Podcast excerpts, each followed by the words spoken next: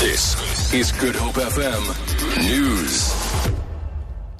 Good morning. Police have opened an inquest docket after 8 people died following the collapse of a steel step holder at a tavern in Khayelitsha on the Cape Flats yesterday.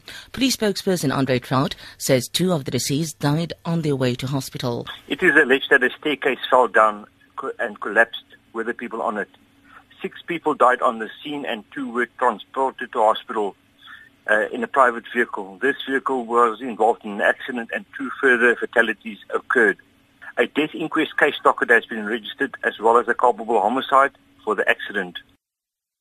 The ANC in the Western Cape has elected a new provincial executive committee. Marius Fransman was re-elected unopposed as chairperson. Fayez Jacobs has replaced Ongyez Omjongile as secretary, while Kayam Anga is the new deputy chairperson. Marencia Gillian takes over from Fazile Alane as treasurer, and Tandi Manikavana is the new deputy secretary.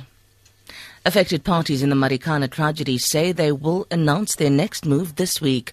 Earlier, AMCO President Joseph Matunjwa said he would consult the union's legal representatives on whether to challenge the Marikana Commission of Inquiry's findings on AMCO. The Marikana report found that AMCO should have done more to control the situation before the tragedy. Matunjwa attended a feedback meeting with families of the arrested, wounded and killed mine workers in Marikana.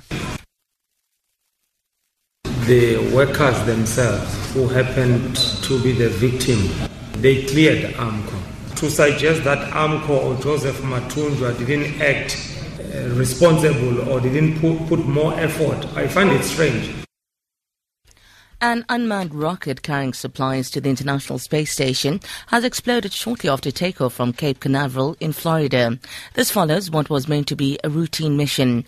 The rocket launched by the private contractor SpaceX caught fire within 2 minutes. The BBC's Tom Bateman has more. The Falcon 9 rocket was carrying 4 months' worth of supplies for astronauts on the International Space Station, but around 2 minutes into flight, the rocket appeared to lose power before becoming engulfed in flames. It then exploded, and pieces could be seen falling into the Atlantic. The SpaceX mission was an important technical step towards the US once again being able to take astronauts into space without having to rely on Russian rockets. For Good Hope FM News, I'm Sandra Rosenberg.